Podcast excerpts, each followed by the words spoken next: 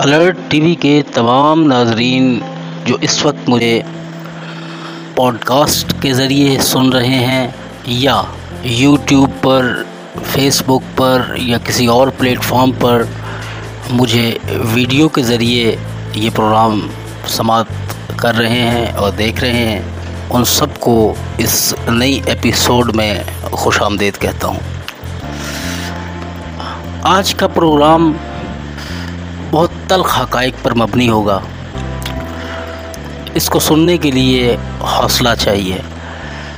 और मैं ये सबको बता दूँ कि आप चाहे इसे स्किप कर दें लेकिन अगर आपने ये प्रो, पूरा प्रोग्राम ना सुना तो इसमें ऐसे हकाइक मैं पेश करने लगा हूँ जो आपकी ज़िंदगी बदल सकते हैं जो इस दुनिया को जानना बहुत ज़रूरी है। इंसान की ज़िंदगी का पता नहीं है कि शायद वो अगले पल सांस ले सके या ना ले सके। लेकिन कुछ ऐसे हकाइक हैं जो मैं आपके सामने रखना चाहता हूँ। अगर तारीख़ अकवाम आलम का जायज़ा लिया जाए या वर्ल्ड सिविलाइजेशन हिस्ट्री को देखा जाए तो पता ये लगता है कि जितनी भी दुनिया के अंदर सिविलाइजेशंस हैं, जो गुज़र चुकी हैं, उनका अख्ताम कैसे हुआ? एक सिविलाइजेशन सी, जिसको एटलांटिस की सिविलाइजेशन कहा जाता था, और वो बहुत ही तरक्की याफ्ता कौम थी। अब इसका ज़िक्र मुख्तलफ़ मज़ाहब में भी मिलता है, और तारीख़ से भी ये साबित है। क्योंकि मेरा ये बयान, ये गुफ्तु उन लोगों के लिए भी है जो मज़ाहब पर यकीन नहीं रखते। और ख़ास तौर पर उन लोगों के लिए बहुत अहम है, जिनकी तारीख़ पर थोड़ी सी नज़र है। और इसके अंदर ख़ास इशारे हैं उनके लिए कि जो किसी भी मज़हब को फॉलो करते हैं। बात हो रही थी एटलांटस के ऊपर कि ये सिविलाइजेशन किस तरह तबाह हुई? कहते हैं कि इनके पास जदीद टेक्नोलॉजी थी और आज जिस तरह दुनिया है, इससे कई गुना ज़्यादा तरक्की याफ्ता थी। लेकिन जब उन्होंने रब की मखलूक पर जुल्म करना शुरू किया, जब दूसरे मानों में, जब कुदरत के कवानीन को फरामोश करना शुरू किया तो दुनिया गवाह है कि वो सफ़ाए हस्ती से ही मिट गई। और ऐसी मिट्टी कि आज उसके आसार हमें देखने को नहीं मिलते। कुछ साइंसदान ये क्लेम करते हैं कि उन्होंने अटलांटस को दरियाफ्त कर लिया है, लेकिन जो मैं बताना चाह रहा हूँ कि कुदरत ने मज़ाहब के मानने वालों के नज़दीक रब ने ऐसा सबक आमोज़ इंतकाम लिया या कहर दिखाया कि दुनिया के लिए एक मिसाल बना दिया। इसी तरह वक्त गुज़रता गया। एक कौम आई जिसका नाम था कौम समूद। कुरान में उसका ज़िक्र मिलता है और दीगर मज़ाहब में, ख़ास तौर पर क्रिश्चियनिटी और यहूदियत में भी इसका ज़िक्र है कि किस तरह से एक तरक्की याफ्ता कौम जिसने अपनी जैसी ही मखलूक को हकीर जाना और रब से रू गर्दानी इख्तियार की। तो रब ने मज़ाहब के नज़दीक और जो किसी मज़हब को नहीं मानता तो नेचर ने उनके लिए है ये। क्योंकि वो कहते हैं कि सब कुछ नेचर ने किया है तो फिर नेचर ने उनको बताया कि जब तुम नेचर के कवानीन को नहीं मानोगे तो फिर नेचर अपना आप मनवा लेती है। कौम सबूत तबाह हो गई। फिर वक्त गुज़रा। एक कौम थी, जिसको कौम सबा कहा जाता है। इसराइली तारीख़ में भी इसका ज़िक्र है, जिसको द क्वीन ऑफ़ शीबा कहा जाता है। ईसाइत में भी ये मौजूद है क्वीन ऑफ़ शीबा के नाम से इसके वाक़ात मिलते हैं। ये ऐसी कौम थी कि जिसके ऊपर रब की बड़ी नेमतें थी, या नेचर इन पर बहुत मेहरबान थी। बड़े ही काबिल लोग थे। लेकिन जब इन्होंने भी नेचर से रूगर्दानी की रब के अहकाम को मानने से इनकार किया दूसरे लफ्ज़ों में। जब इन्होंने रब के बताए गए अहकाम से रूगरदानी की, जब इन्होंने इंसान को इंसान ना समझा तो उस वक्त इस कौम का बाप भी बंद हो गया। वक्त गुज़रा, एक सिविलाइजेशन उभरी, जो कि मिस्र में थी और जिन्होंने बड़े बड़े अहराम बनाए। और ऐसे ऐसे अहराम जिनको अहराम मिस्र आज कहा जाता है, जिनको पैरामिड्स भी कहा जाता है। आज तक की modern science archaeologist historians scientists परेशान हैं कि कितनी एडवांस टेक्नोलॉजी थी उन लोगों की कि उन्होंने ऐसे पैरामिड बनाए, जो आज भी सख्त गर्मी में वहाँ पर चले जाएँ तो अंदर का मौसम ठंडा होता है। फिर कुछ आर्कियोलॉजिस्ट को ऐसे सबूत मिले हैं वहाँ से कि उस वक्त उनके पास बिजली का निज़ाम मौजूद था। लेकिन हुआ क्या? उस सिविलाइजेशन में भी वही कुछ हुआ जो पिछली सिविलाइजेशंस में गलतियाँ की थी नेचर को लेके या रब के अहकाम को लेकर। तो हुआ क्या? आज वो पैरामिड्स तो मौजूद हैं, लेकिन उन पैरामिड्स को बनाने वालों की नस्लें तबाह बर्बाद हो चुकी हैं। जिस वक्त उन्होंने इंसान को इंसान न समझा तो उन पर ऐसे दर्दनाक अजाब आए, जो कोई मुलहद हैं, या जिनको ला मज़हब कहा जा सकता है। उनके लिए ये मैं बात कह रहा हूँ कि नेचर ने उनसे कैसे इंतकाम लिया कि जब उन्होंने उस नेचर के कानून के ख़िलाफ़ अपने इकदाम किए, जिसमें आम इंसानों पर जुल्म, बरबरीत, उनको महकूम बनाना चाहा तो फिर वो सिर्फ़ दास्तानों में मौजूद हैं। फिर वहाँ पर एक मूसा नाम का शख्स आया और बहुत से मज़ाहब ने उन्हें हज़रत मूसा लिखा।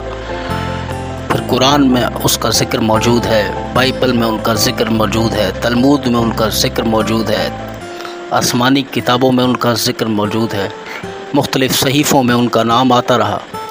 तो उन्होंने उन मज़लूमों की आवाज़ को सुना, उनके साथ हम आवाज़ हुए और उन मिस्रियों से उन ग़ुलामों को जिन पर जुल्म हो रहा था, उनका साथ देते हुए उनको लेकर किसी नए ख़त्े की तलाश में निकल पड़े।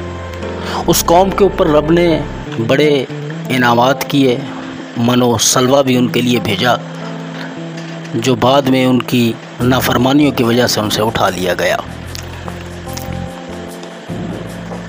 फिर एक वक्त आया कि रब की तरफ़ से उनके ऊपर ये अजाब दिया गया कि उनको ज़मीन में भटका दिया गया। वो किसी एक जगह पर रह नहीं सकते थे और वो दुनिया में तकसीम हो गए।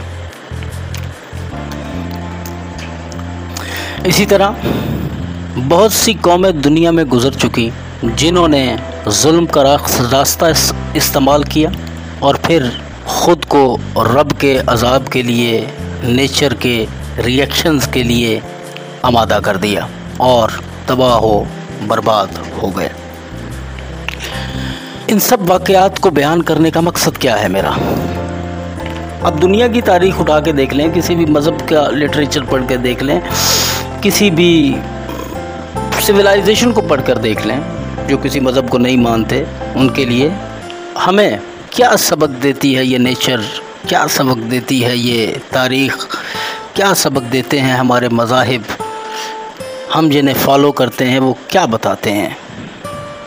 यही कि जब जब दुनिया ने नेचर के कवानीन, रब के दिए हुए कवानीन से रूगर्दानी की है तो उसका नतीजा दुनिया की तबाही है। चाहे वो डायनासोर्स के ज़माने से देख लें, चाहे हज़रत नूह का वक्त देख लें हज़रत नूह इनका ज़िक्र भी बाइबल में भी मौजूद है, तलमूद में भी मौजूद है कि किस तरह से इंसानियत गलने और सड़ने लगी।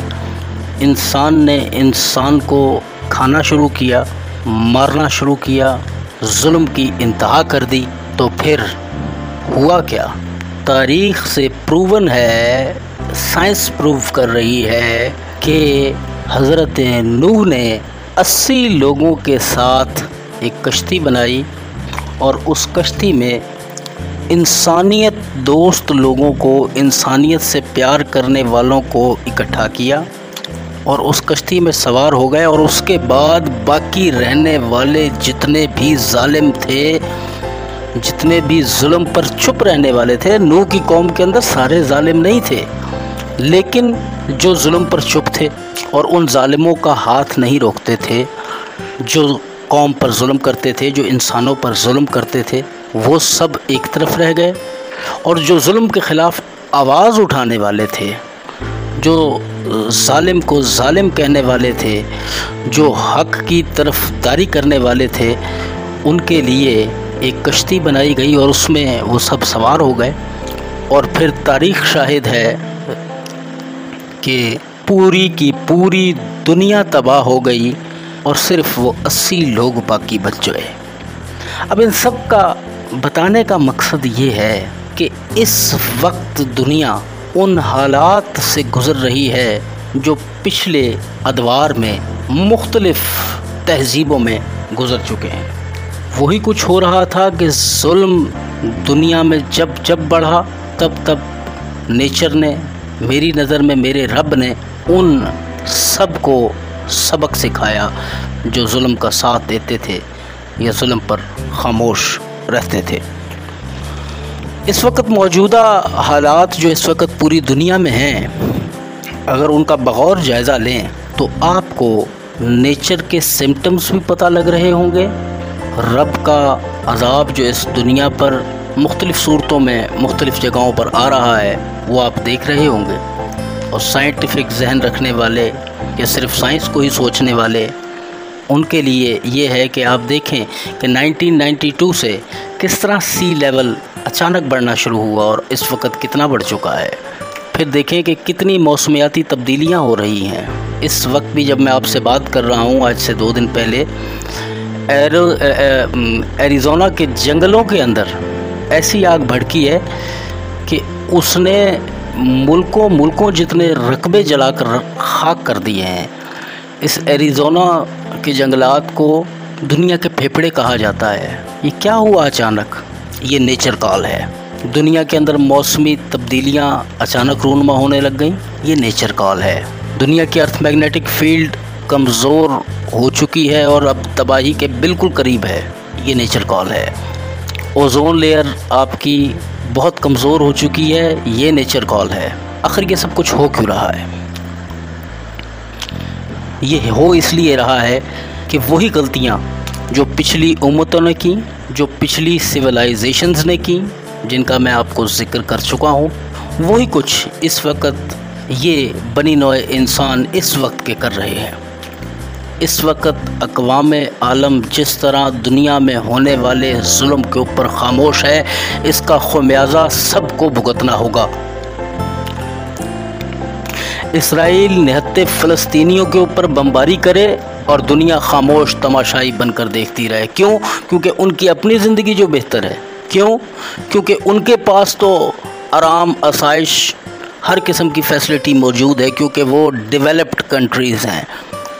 और अंडर डेवलप्ड भी ऐसे हैं कि जो वहाँ पर ताकतवर हैं, वो सिर्फ़ ताकत अपने लिए रखते हैं। उनके मुल्कों में रहने वालों के लिए ना खाना है, ना पीना है, ना और ज़िंदगी की सहूलियात हैं। कुछ इस्टीमेट्स के मुताबिक सात अरब, नौ अरब दुनिया की आबादी है तो इस दुनिया की आबादी के वसाइल को इस्तेमाल करने वाले लोग कितने हैं, जिनको फैसिलिटीज़ मिल रही हैं? और जो इन नामुकम्मल फैसिलिटीज़ पर चुप हैं, जो रब के दिए गए पैगाम के मुताबिक जुल्म के ख़िलाफ़ आवाज़ नहीं उठा रहे, वो भी शरीक हैं इसके अंदर। तो बात हो रही थी इसराइल के ऊपर कि किस तरह निहत्ते कश्मीरियों के ऊपर जुल्म हो रहा है और इंसानियत गले सड़े अंदाज के अंदर उनकी मजम्मत भी नहीं करती। किस तरह इसराइल ने लबनान, जो कि एक साथ का मुल्क है, पिछले दिनों की बात है, वहाँ पर उसने रॉकेट फायर कर दी है। कोई दुनिया में आवाज़ नहीं उठती कि उसका हाथ रोक लिया जाए। उसने इराक पे हमला किया, कोई नहीं बोला। साथ ही उसने शाम के ऊपर भी कोई मिसाइल फायर किए, कोई नहीं बोला। और अलार्मिंग सिचुएशन है कि पाकिस्तान में भी हालात जंग की तरफ़ जा रहे हैं। इंडिया पूरी तरह से तैयार है कि जंग होनी चाहिए। लेकिन पाकिस्तान सब्र का मुजाहरा कर रहा है। आखिर कब तक? और दुनिया अकवाम आलम खामोश है। फ़लस्तीन का मसला, दुनिया खामोश है। लबनान के अंदर अगर वो लोग फ़लस्तीनियों के जुल्म के ख़िलाफ़ बात करते हैं, उनकी एक जमात जो कि उनके ख़िलाफ़ एक जंग भी लड़ चुकी है। पूरी दुनिया उन्हें टेररिस्ट ज़रूर कहती है, लेकिन इस मामले को संभालती नहीं है कि इसराइल अपने नापाक अजाइम बंद करे। क्या हुआ इराक़ के अंदर? इतने लोग वेपन्स ऑफ़ मास डिस्ट्रक्शन के ऊपर बात होती रही, लेकिन निकला क्या उसमें से? कुछ भी नहीं, सिवाय इंसानियत को जलील करने के, कितने लोगों को मौत के घाट उतार दिया गया और अकवाम आलम खामोश है, बल्कि साथ मिलकर उनको मारा गया। शाम के अंदर क्या हो रहा है? एक खाना जंगी मचाई गई, दानिस्ता तौर पर। यमन के अंदर क्या किया गया? एक मुस्तकम हकूमत को ख़त्म करवाने के लिए साजिशें की गई और उसके बाद इस वक्त के हालात किसी के कंट्रोल में नहीं है वहाँ पर, जिसकी वजह से सऊदी और यमन के प्रॉब्लम्स बढ़ गए हैं। आ जाएँ दूसरे ममालिक की तरफ़। कितने ऐसे मुल्क हैं जहाँ आज़ादी की तहरीकें चल रही हैं? सेल्फ डिटर्मिनेशन ये तो आपकी यूएनओ कहती है ना सेल्फ डिटर्मिनेशन तो क्यों नहीं दे देते कश्मीर को सेल्फ डिटर्मिनेशन या दूसरे इलाके जहाँ जहाँ पर भी कोई ऐसे मामला हो रहे हैं तो उस पर गुफ्त शनीद तो की जाए। क्या ये सिर्फ़ यूएनओ एक क्लब बनकर रह गया है बड़े बड़े मुल्कों का, जहाँ पर सिर्फ़ गपशप होती है? क्यों नहीं दुनिया के अंदर अमन को कायम कर दिया जाता? हाँ यूरोप के अंदर अगर कोई प्रॉब्लम्स बने तो उनको बैठकर सॉल्व कर दिया जाता है। अमेरिका के अंदर को प्रॉब्लम्स बने, उनको सॉल्व कर दिया जाता है। जितनी भी डेवलप्ड कंट्रीज़ के अंदर हैं, वहाँ पर किया जाता है तो आखिर ये डेवलप्ड कंट्रीज़ क्यों ज़ोर नहीं लगाती? मुख्तलिफ़ इलाकों के अंदर अपना किरदार अदा करने में। आखिर ये कब तक चलता रहेगा? अब मौजूदा हालात में नेचर कॉल रब की जो झंझोड़ने झंझोड़ने वाले इकदाम को समझें, वो तरीके से हमें समझा रहा है। कि अकवाम आलम ए इस दुनिया में रहने वाले लोगों, कि अगर अब भी तुमने मेरे पैगाम को ना समझा, या यूँ कहूँ कि नेचर कॉल दे रही है कि तुमने अगर मेरी ज़मीन को, तुमने अगर मेरे इस खत्े को, इस मेरे बनाए गए यूनिवर्स को परागंडा करने की कोशिश की तो मैं वही कुछ करूँगा जो मैंने पहले किया। यानी दुनिया की तबाही। और वो तबाही अगर आप सोचें तो बहुत करीब लगती है।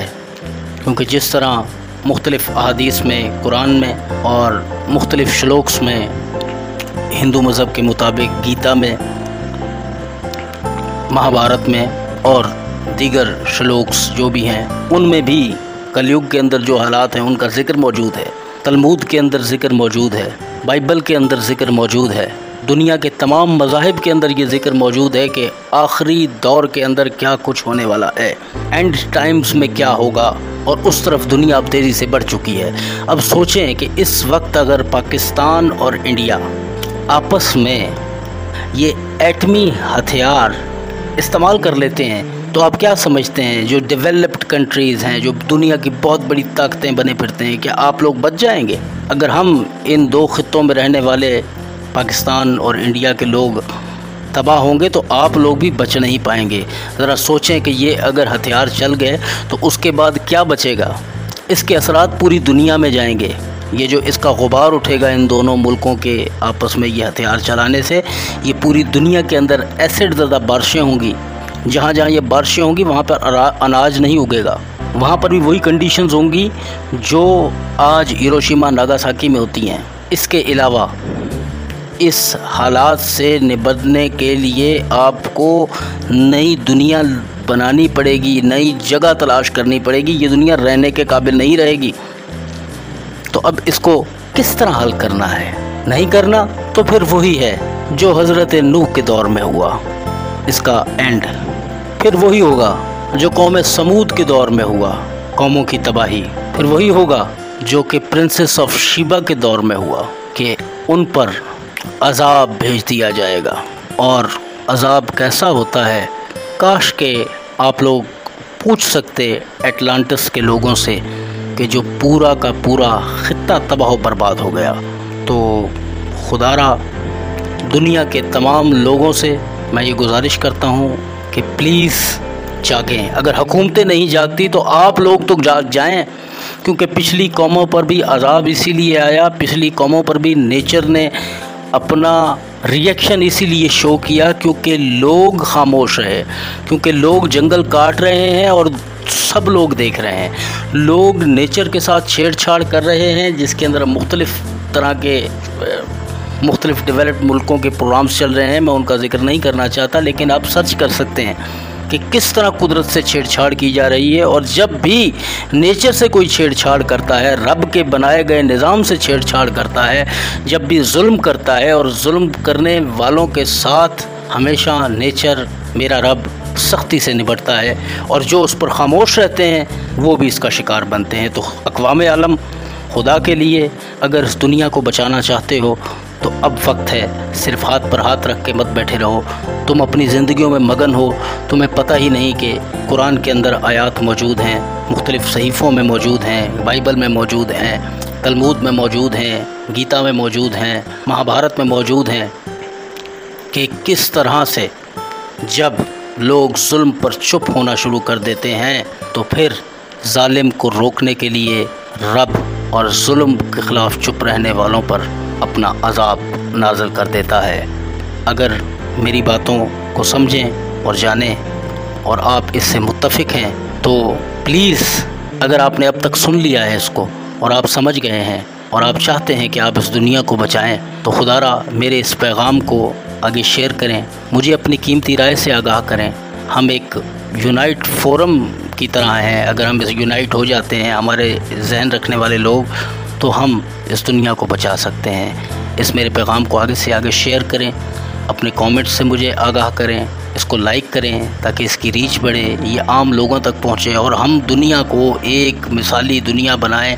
प्यार और मोहब्बत से भरी हुई, नफ़रतों से पाक, मोहब्बतों से भरी हुई दुनिया। आप सबका बहुत बहुत शुक्रिया। इकतदार के ऐवानों से लेकर जुल्म जबर सहते इंसानों तक। तारीख के तारीख कोशों से लेकर दौरे हाजिर के पोशीदा राजों तक। बैन अवी साजिशों से लेकर मुल्क में इंतशार फैलाने वालों तक। अकवाम आलम में तरक्की की दास्तानों से लेकर पाकिस्तानियों के सुनहरे कारनामों तक। इन सब का हाल जाने अब सिर्फ़ अलर्ट टीवी पर।